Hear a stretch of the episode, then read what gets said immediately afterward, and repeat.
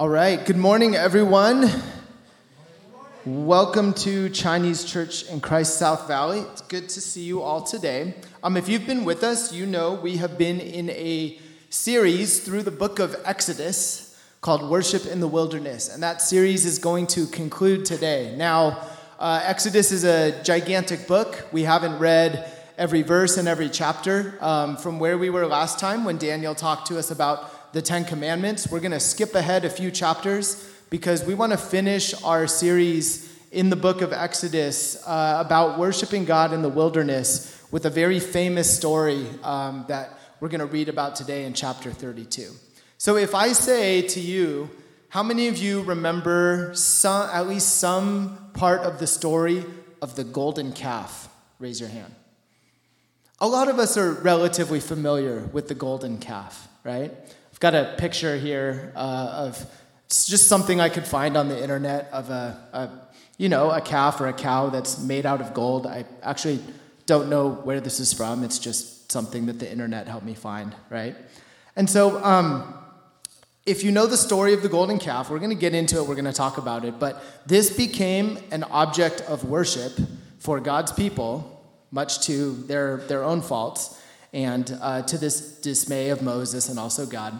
But if it became an object of their worship, this, somewhat harmless looking, object of, had all this power then if people were willing to kind of bow themselves at it. So I was thinking, what kind of reminds us of something where it's it's just this object that we look at and somehow it commands all this power. And I thought of, next slide. All right, how many of you know what this is? Raise your hand. Okay. All the young people are trying not to raise their hands because they don't want the older people to know they've watched this show, right? And so Peggy's really? I don't care. Yeah. So this is the statue from the first episode in Squid Games, right? And if you know the story, I debated whether I would say this because some of you young people, I'm I don't want to introduce you to the idea of what Squid Game is, but actually the more I thought about it and the more I've talked to you over this year, I think it's the younger people who are actually more familiar with this than many. But if you remember, spoiler alert, it's pretty old and I don't know if you want to watch it anyway. It's pretty violent. But in the first episode of Squid Game, they're playing red light, green light, right? The children's game, but this is the statue, and she turns her head away, and then you're supposed to run towards her, right? But if you're moving at all, then it's a very violent show, right? You know how it goes. If you are moving when she turns her head back, this giant statue, then you're dead, right? That's how kind of shocking this show was. So for both the image of the golden calf and also the doll had a name. Does anyone know her name? Okay, I heard it somewhere. Younghee, right? That's the Korean name. I don't know what it means or why they named her this or whatever, but she actually had a name. I don't know if it's meant to show that she's more alive or whatever. But both of them are at least somewhat inanimate objects, right? I guess Younghee would turn her head, but it had to be electronic or something. They're both very in and of themselves, kind of harmless looking and even somewhat I don't know, they're not a normal thing you would look at. But both of them have this great power, and I would say a deathly power at that. Now, if you've watched the show, you know how Younghee has this power that brings about death. And I would say what we're going to read about with the golden calf is it is also this image that people look at that brings about death, but in a very different kind of way. And so it's going to be a somber but important and hopefully a helpful way for us to wrap up our series as we think about the story of the golden calf, because I think there's a lot we can learn from it to kind of wrap up our series and what we've been learning about worshiping God in the wilderness. And so I want to read a few verses from 1 Corinthians that we've shared with you a few times, but this is the Apostle Paul who's talking about why all of this in Exodus is important in the first place. We've read this a few times, but just to wrap it all up today, we see that the Apostle Paul writes, "We must not put Christ to the test, as some of them did and were destroyed by serpents, nor grumble, as some of them did and were destroyed by the destroyer. Now these things happened to them as an example, but they were written down for our instruction, on whom the end of the ages has come. Therefore let anyone who thinks that he stands Take heed lest he fall. And what Paul is saying here is he's saying the book of Exodus and the stories that come from the first 5 books of the Bible and throughout the Old Testament, the stories of God's relationship with his people, they are written for our benefit to learn from so that when we experience the wilderness of our own lives, that we know how to worship him. When we started this series, I asked, how would we define the idea of wilderness? And Jaden said outside of civilization, which is a good kind of picture of what we think of when it comes to wilderness. We think of it from a very natural perspective. But I think really when we think about the idea of wilderness, it doesn't just have to be in nature, but it's not necessarily only being outside of civilization. But I think the way we want to define wilderness to wrap up this series is to think about how are ways where our circumstances outside of our control. Because that's how it was for God's people. They're wandering in the physical wilderness, yes, but they don't know what the next day holds. Sometimes they don't know where the food and water is going to come from. They don't know where safety is going to come from. And so to finish up this series, we want to remind ourselves how we're defining wilderness is it's not a location where it's outside of the city or wherever or out in nature, but really the idea of wilderness is something that's beyond our control. And knowing how to worship God is very important when we find ourselves in those seasons. I think, well, Pastor Peter's here today, so this might not work, but I was going to say, I think I go outside of physical civilization more than anyone else in this room because I like going outdoors, I like hiking, I like doing outdoor stuff, but Pastor Peter's here, Uncle Wesley's here, I think both of them have me beat. They'll hike or fish much greater distances than I will. But the point is, even though maybe only a few of us are used to going out into nature, all of us experience the wilderness in our own ways and in our own lives, where there are uncertain parts of our future where we want to learn how to trust God with them. And that's why we've been going through this series, and that's why finishing with the story of the golden calf, I think, is really important for us today. Normally we read the scripture at the beginning, but there's so many verses. In order to save time, I want to go through each part of it piece by piece rather than rereading it. So we're going to go from start to finish in Exodus 32. So if you've got your Bibles, you can turn there. It'll be up here on the screen. But we're going to see three pictures of faith in this story. So we're going to see the fickle faith of the Israelites. They waver back and forth, and they have trouble trusting God. We're going to see the firm faith of Moses, the leader of God's people, and how he lives out his faith in the midst of the wilderness. And then we're going to see the very foundation of faith, which is God. And so all of these different pictures of how we can consider worshiping God in the wilderness are going to be important for us as we understand the story and as we wrap up this series. So first, what do we mean by the fickle faith of the Israelites? And that will connect us to the start of our passage. So if you've got your Bibles, we're starting in verse 1 in chapter 32. And so the chapter starts off by saying this. When the people saw that Moses delayed to come down from the mountain, the people gathered themselves together to Aaron and said to him, "Up, make us gods who shall go before us. As for this Moses, the man who brought us up out of the land of Egypt, we do not know what has become of him." So, last time we were in Exodus, we were in chapter 20. So now we're in chapter 32, and in order to understand how all this is connected, we need to know what's happened between where we last were when Daniel was talking about the Ten Commandments and how we should have no other gods before us, and now here in chapter 32. So Moses has gone up and down the mountain to converse with God. And God gives him this idea of the Ten Commandments to take back to his people.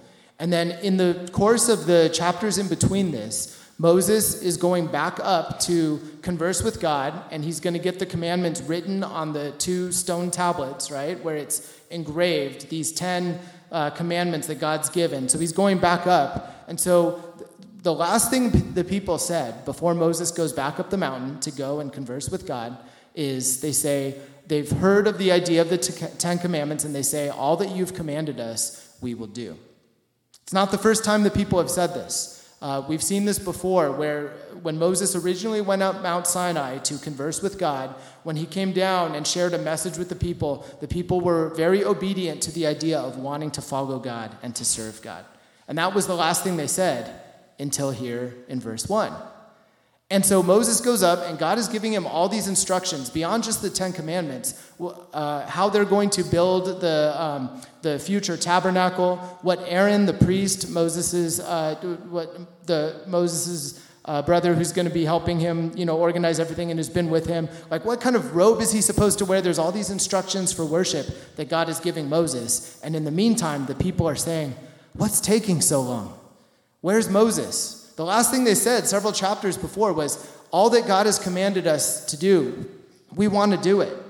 But by now, they say, where is Moses? Why is he taking so long? Hey, Aaron, why don't you make us a God that we can see? Because Moses clearly isn't coming back anytime soon, and he's taking a while, right? And so this shows us a lot about our human thinking when we have to wait for something or when we're not sure like what our future holds. And it shows a lot about the people's reaction here within this, within the wilderness. And so what it shows us a few things. We'll talk about how they struggle to wait for Moses. But the first thing you see from their response is they want a God that they can see. And that's how we come up with the golden calf, right? They say, make us gods who shall go before us. Now, they have seen the powerful effects that God has done before when he parts the Red Sea. But this shows us that in this moment, in the wilderness, they want some direction from something they can see. And it also shows us, secondly then, that they're very impatient. They want God to respond to them on their time. They're tired of waiting for Moses to come down from the mountain. And so we can see they want to see something visual, and they also want it to happen on their timing. They say Moses is taking too long. Now, what's interesting about this is I would say that God's people actually at different points do have a God that they can see. They can't physically see God himself, but they saw the Red Sea parted when the Egyptians were coming after them to kill them. And in that moment, when their lives were on the line, they could see the dry ground that they walked through. And in that moment, the power and the truth of God was clearly seen by them, right? When they were dying of thirst, walking through the desert, when they were hungry and wondering where their next meal would come from, they could see the water that appeared when Moses would strike the rock. They would see the manna that was on the ground in the morning when they would wake up, and the quail that would come in the evening that they could grab and eat for food. In those moments, they can see how God provides. But then in the next moment where they can't see God, they want to see something visual again. And I think there's a lot that we can learn from this before we go too deep into what happens, because it goes downhill from here. A lot of times when our questions aren't immediately answered, we turn to something else other than just being able to wait patiently for what that response might be. When our needs aren't immediately met, we get impatient. We turn to other things. And so here, there's no mention of, okay, they're starving to death or they're dying of thirst. We've seen that written before. There's probably some worry about their future and what's happening, but there's no immediate need. And yet, even in this moment, they're tired of waiting for Moses to come down and speak on God's behalf to them, to the point where they are willing to create another God, a visible God that they can see and that can bring some meaning into their life. That's how impatient they are here.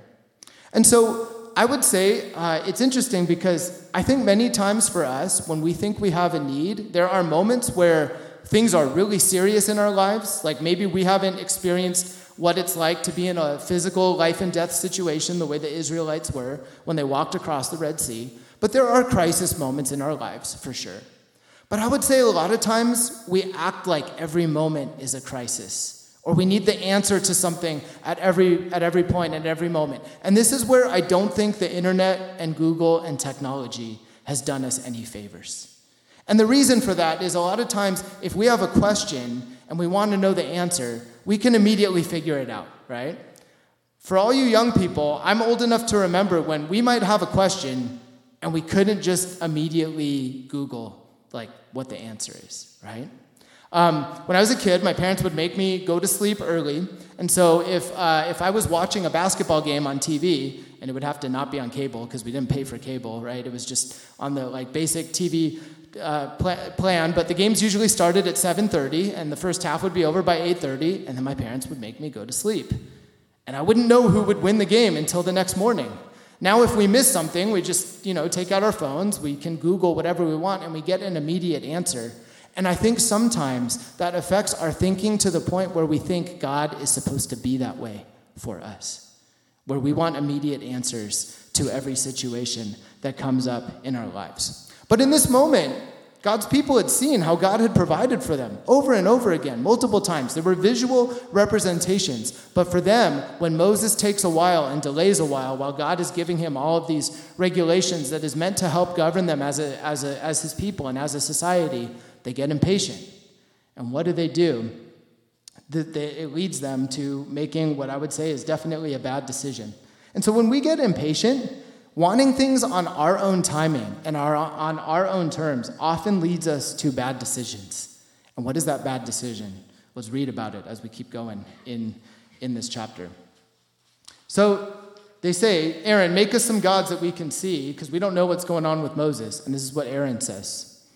Take off the ring, verse 2, take off the rings of gold that are in the ears of your wives, your sons, and your daughters, and bring them to me. So all the people took off the rings of gold that were in their ears and brought them to Aaron. And he received the gold from their hand and fashioned it with a graving tool and made a golden calf. And they said, these are your gods, O Israel, who brought you up out of the land of Egypt. When Aaron saw this, he built an altar before it. And Aaron made a proclamation and said, tomorrow shall be a feast to the Lord. And they rose up early the next day and offered burnt offerings and brought peace offerings. And the people sat down to eat and drink and rose up to play. So Aaron takes some initiative here while the people are waiting for Moses. It's not a good decision. But in that moment, now they have this golden calf that they can see. And for some reason, they start to believe that this is the physical representation, or this is the actual representation of the God that led them out of Egypt, right? And so it's an occasion for them to eat and drink and be merry. And it kind of shows us that a lot of times when we want things on our own terms, we get what we want. They now have a God that they can see. They have an answer to, okay, this is the God who somehow led us out of Egypt, even though it was just created out of all the jewelry, which seems strange, right? But for that moment, everything is fine. But the truth is, if God is real, and he really is who the Bible teaches us that he is, then he sees all of our short-sighted, impatient decisions.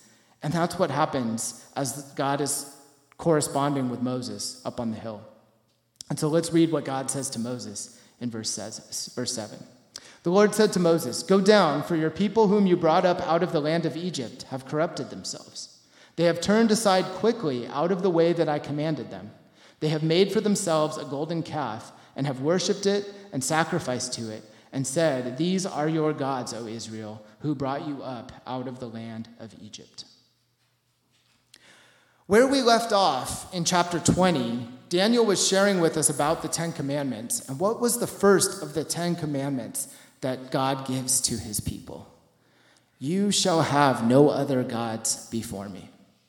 So it's not too much longer after that God's people have forgotten. We would say that the first commandment kind of sets the tone for all the others. If you were here last week, we heard a really wonderful message from a friend of ours, Edwin Lynn, Daniel's brother-in-law, and he shared with us that through the Lord's Prayer and through how it shows that the whole purpose of the law is God's way of ultimately wanting to reveal himself to us. It's not only a group of rules that we're supposed to follow that we often can get very legalistic about, but it's a way where it shows us God's heart. And when you really know his heart, you see, as Jesus says in Matthew chapter 5, not only are we not supposed to kill someone else, but we also want to deal with the anger that we have, because that shows us truly the heart of God and how he wants to relate to us and how we are going to relate to one another. And so, if this first commandment was there to kind of set the tone for all the other commandments, the people have already broken that first commandment. If the first commandment is you should have no other gods before me, the moment the people have to wait a little bit, they send all their jewelry into the fire, and out comes this golden calf, and now there is another God before the one true God who is conversing with Moses up on the mountain. And so the people's actions and the actions of Aaron, it goes against the first and most important commandment. And so In a moment, we'll get into the next parts of what I think we can learn, but this shows us the fickleness of God's people. I'm not saying they didn't worship God at moments or they didn't try to follow God. You see the ways where they've genuinely tried to remember him and to worship him at various points in our series. But it shows us the fickleness that can often mark human lives, where in one moment we say, God, I want to worship you. I want to follow you. But in the next moment we can say, but God, you're not answering my prayers on my timetables, so I'm going to turn to other solutions to try to give me meaning about my life or to try to make me happy. And that's the fickleness that often is a part of our lives as humans. And so before we move on to see how firm Moses' faith is and how God is really, truly the foundation of our faith, we should ask ourselves, how do we relate with God's people here?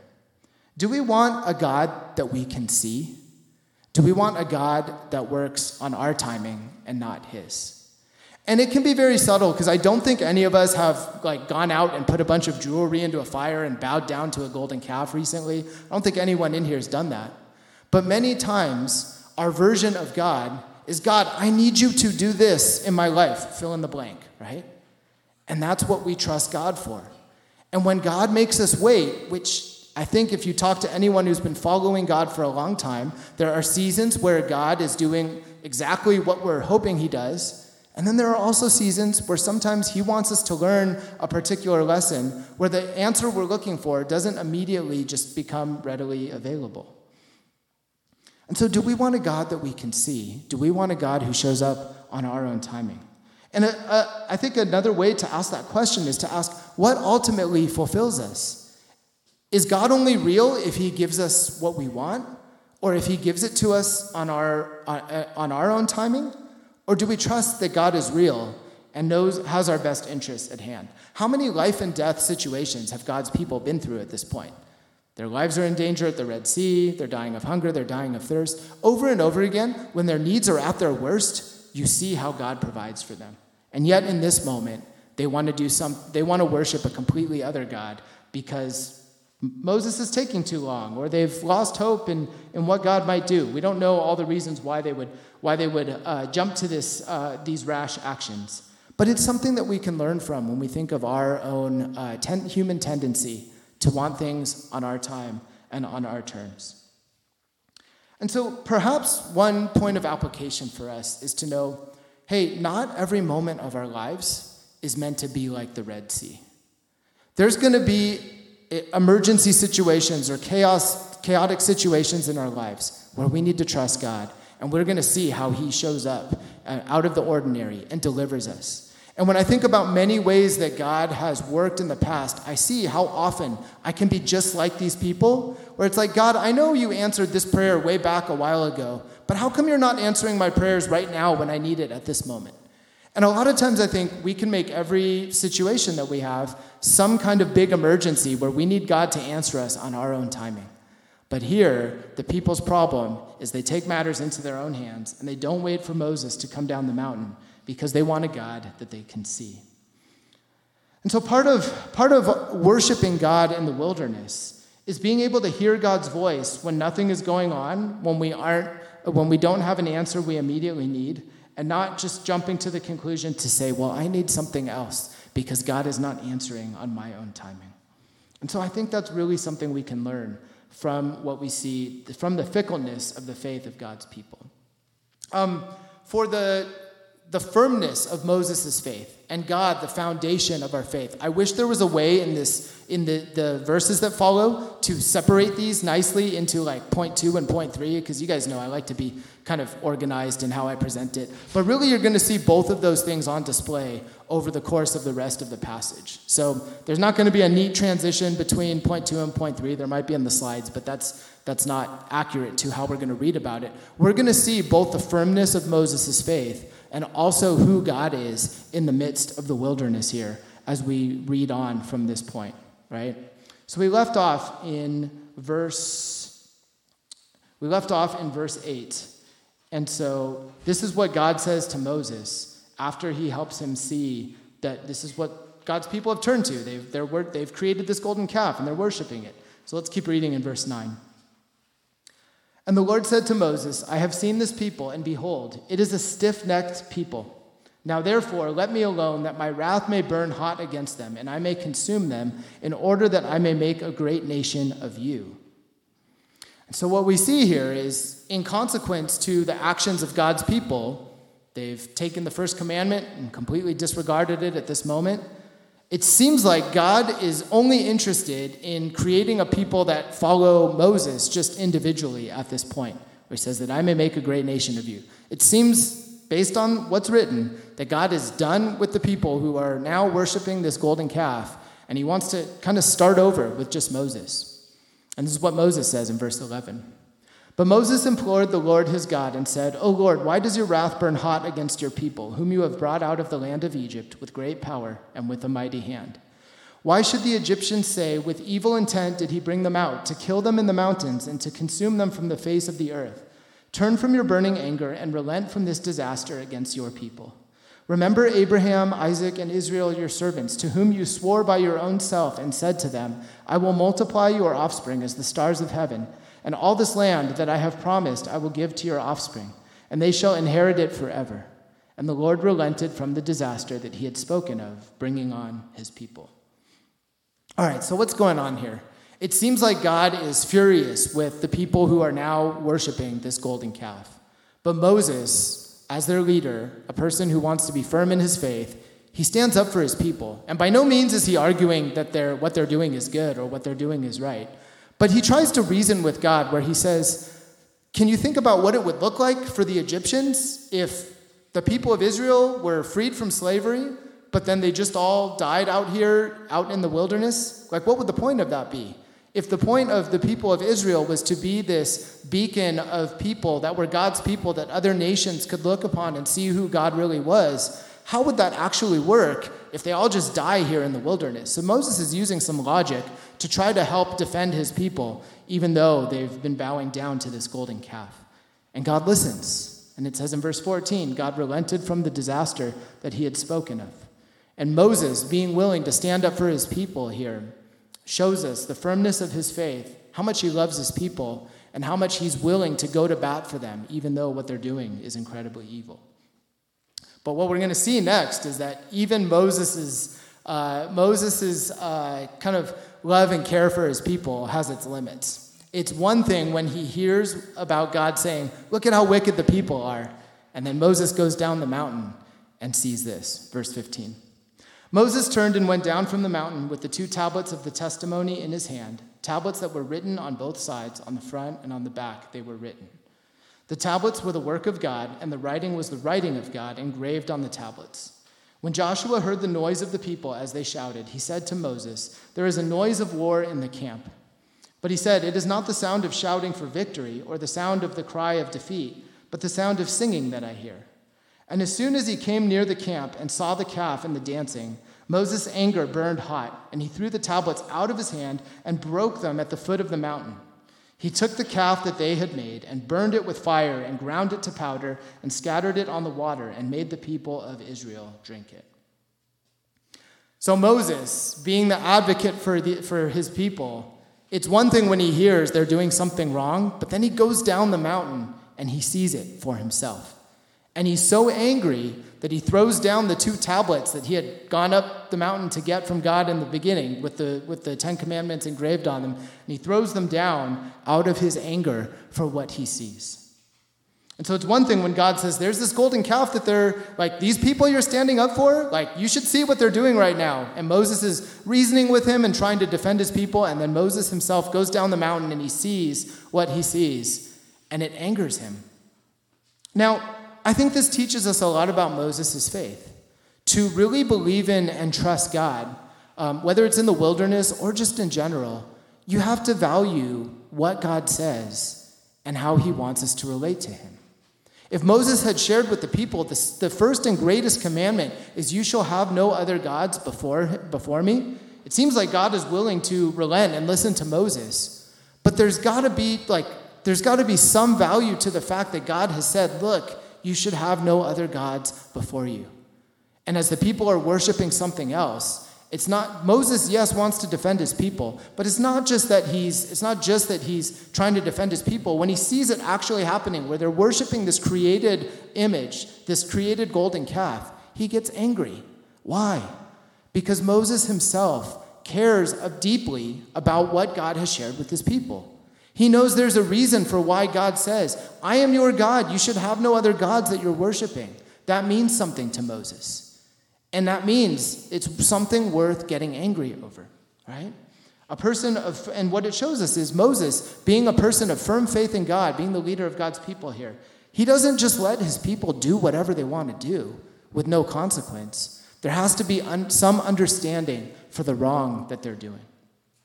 And the value of the object of their faith, as Moses values God being the only God that Israel should worship, that's what leads him into this anger when he sees his people worshiping this created being.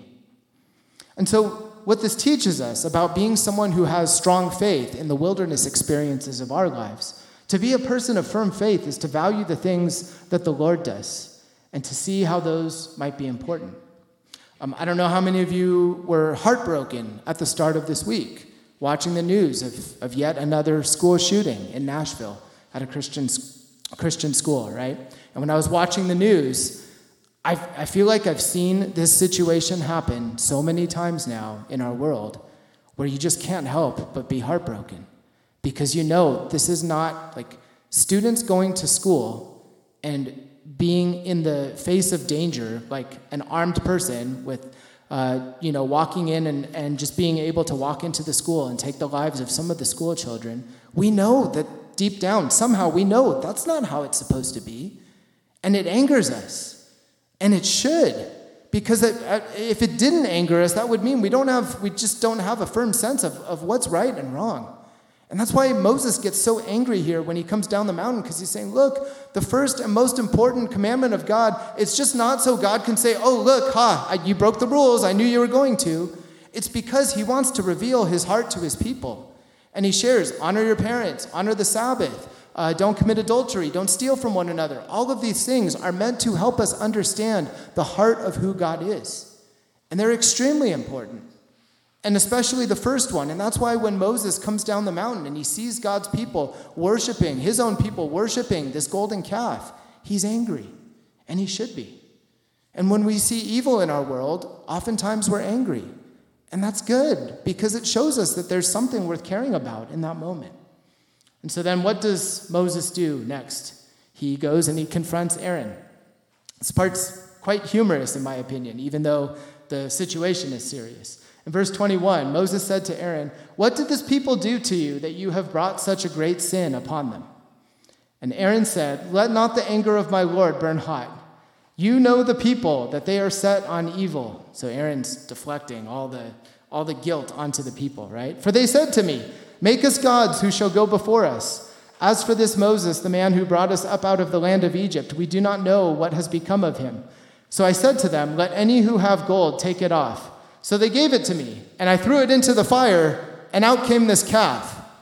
I'm not super good at understanding things scientifically, but it seems quite strange that you would just throw a bunch of gold into the fire, and then out would come this statue that's formed in the shape of a calf. I don't think that's how welding works, or how something that's gold that gets transformed. I don't think that's how it works. Now, putting aside that I don't have a scientific brain, if we just go back, if we're going to trust that what's written in God's word that's been passed down from generation to generation is true, you'll remember in the earlier verses that we saw, it seems like Aaron takes a very active role in how this image is shaped when all the gold comes to him as the person who's at least in charge in that moment.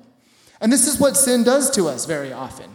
When we don't want to take ownership of something wrong that we do, we come up with some other explanation, right? Aaron's explanation is, I put all the gold in the fire and out came this calf, which must have sounded really ridiculous to Moses in this moment. And so let's keep reading. In verse 25, when Moses saw that the people had broken loose, for Aaron had let them break loose to the derision of their enemies, then Moses stood in the gate of the camp and said, who is on the Lord's side? Come to me. And all the sons of Levi gathered around him. And he said to them, thus says the Lord God of Israel, put your sword on your side, each of you, and go to and fro from gate to gate throughout the camp, and each of you kill his brother and his companion and his neighbor. And the sons of Levi did according to the word of Moses. And that day about 3,000 men of the people fell. And Moses said, "Today you have been ordained for the service of the Lord, each one at the cost of his son and of his brother, so that he might bestow a blessing upon you this day." And so what happens is Moses, after witnessing all this, it's a way where he says, "Hey, look, who still wants to worship God?" And the sons of Levi all raise their hands and come towards him. Okay? Now, what we see here as they are killing the person on their left and on their right, this is not easy for us to understand when we read the Bible. And I think we need to have some understanding of what society was like back then and what we can learn from it today. This is not the only place where God's people are commanded to kill someone else in the Old Testament. And you could say, "Dan, you just got up here and said we should be angry about school shootings that we've witnessed in the news this week. How can both of these be true?" And so let's think about this for a moment. There's some details that we need to get straight to make some sense of what's happening here. It says about 3,000 men fell that day. Commentators who have studied the people of Israel who are wandering in the wilderness, they estimate that Moses had led some 2 million people out of Egypt, right? And so if it's the sons of Levi who come and say, "Hey, we're willing to stand up for what's right," and Moses is saying, "You're going to kill this person on your left and on your right," and it says 3,000 people died that day. This is not to say that each individual life doesn't matter or has human value, because it does, but there are 3,000 people that it seemed that day that were just no longer going to be a part of God's people. And the way the math works out is the sons of Levi, seemingly there's a lot of them, and their descendants. But it seems like in the midst of 2 million people, commentators speculate, we don't know this for sure, but that there is a group of people that were so against what God was trying to do that didn't want to repent of their ways at all in the face of this golden calf situation that needed to be dealt with so God's people could continue to flourish and move on as a society, all right? Now, When I've studied the passages that deal with God commanding violence in the Old Testament, I do think there's a very good explanation for it. That's important for us to think about how we want to make sense of this. At the moment Jesus dies on the cross, Matthew 27:51 tells us this. So Jesus is on the cross. He's been crucified, and after leaving his last breath, this is what happens in the temple. It says, "Behold, the curtain of the temple was torn in two from top to bottom, and the earth shook, and the rocks were split." God's intention for wanting to seriously deal with sin, I think, was true back then and is still true today. But the form of how it's dealt with, I believe, has changed with the death of Jesus Christ. And so when God's people, as they're fighting themselves off and trying to form themselves as a society, in a very violent society, there were many times where they had to kill someone or be killed. It was that serious.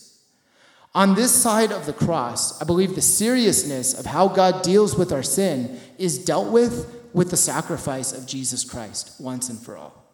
And so the way I interpret the violent decrees that God gives his people in the Old Testament is to say, on this side of the cross, I don't believe God would ever command us to do something like that today. Why? Because the seriousness of sin is dealt with through the person of Jesus now. But at this point in the Old Testament, as God's people were living in a kill or be killed society, these were the people that their time was up in terms of being a part of the nation of Israel. I know it's a sensitive topic for us because it's hard for us sometimes to see the difference when we see these passages that talk about violence, but I really do think that Jesus' death on the cross changes how we see how sin should be dealt with.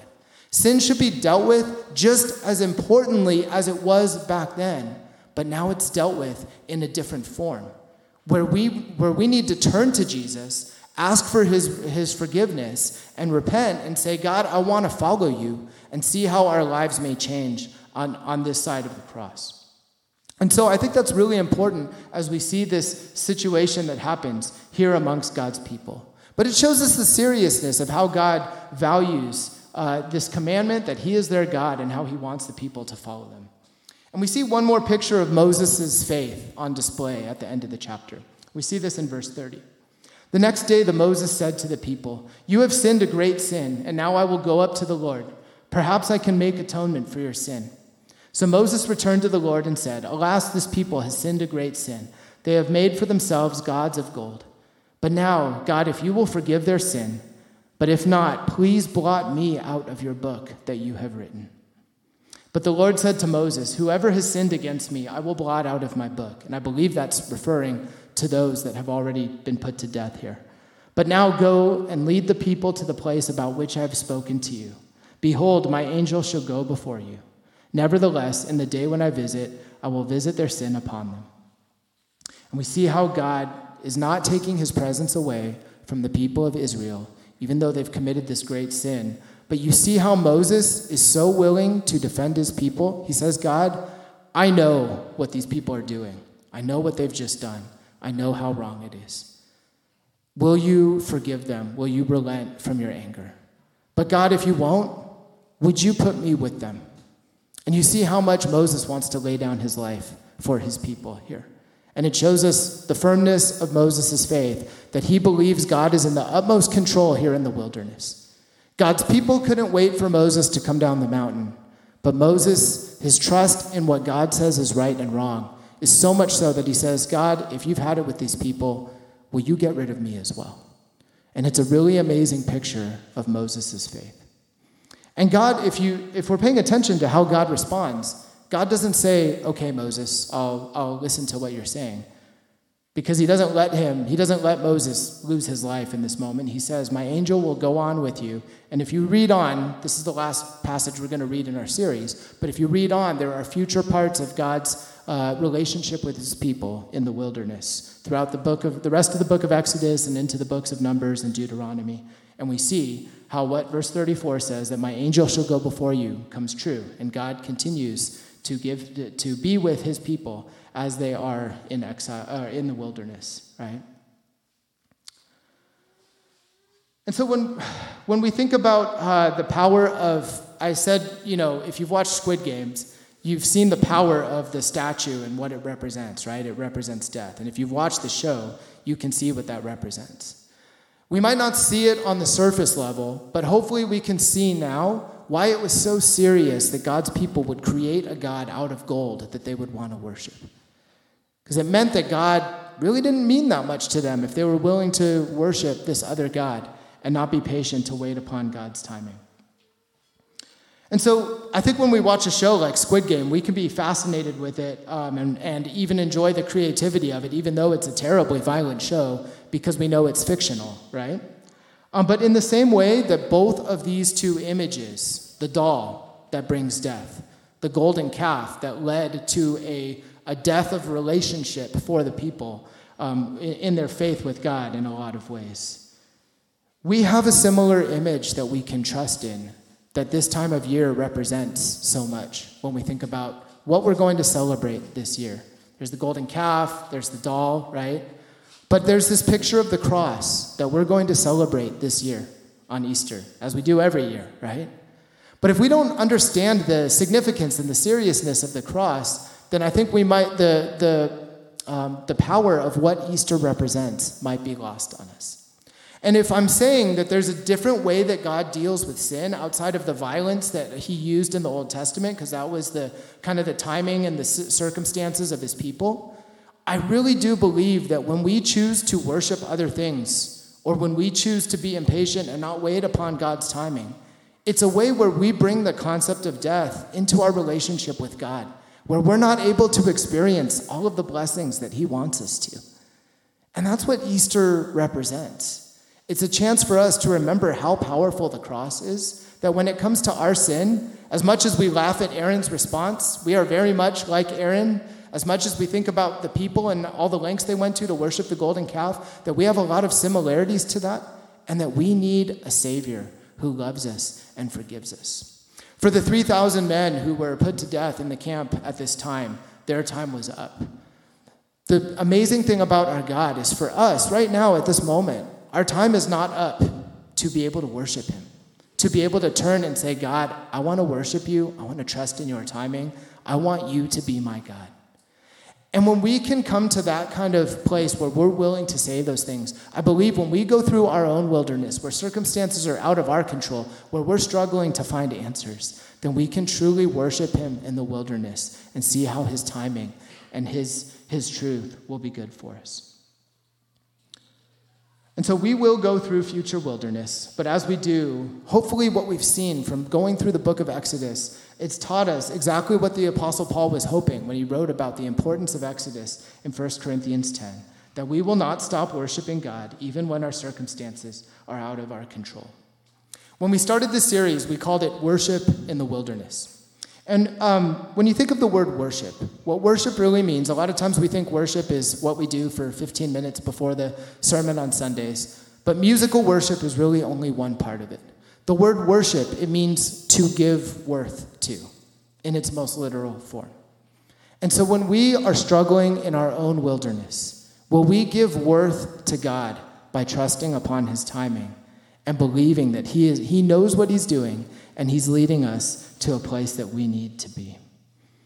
When we are uncertain of our futures or in need of a God to save us, can we not turn to our own ideas, our own timing, but let us turn to the one who intentionally dealt with the power of sin and death so that we can trust that God will be with us in the wilderness. Let's pray together. God, we thank you for your word. God, I know this is not an easy passage for us to understand.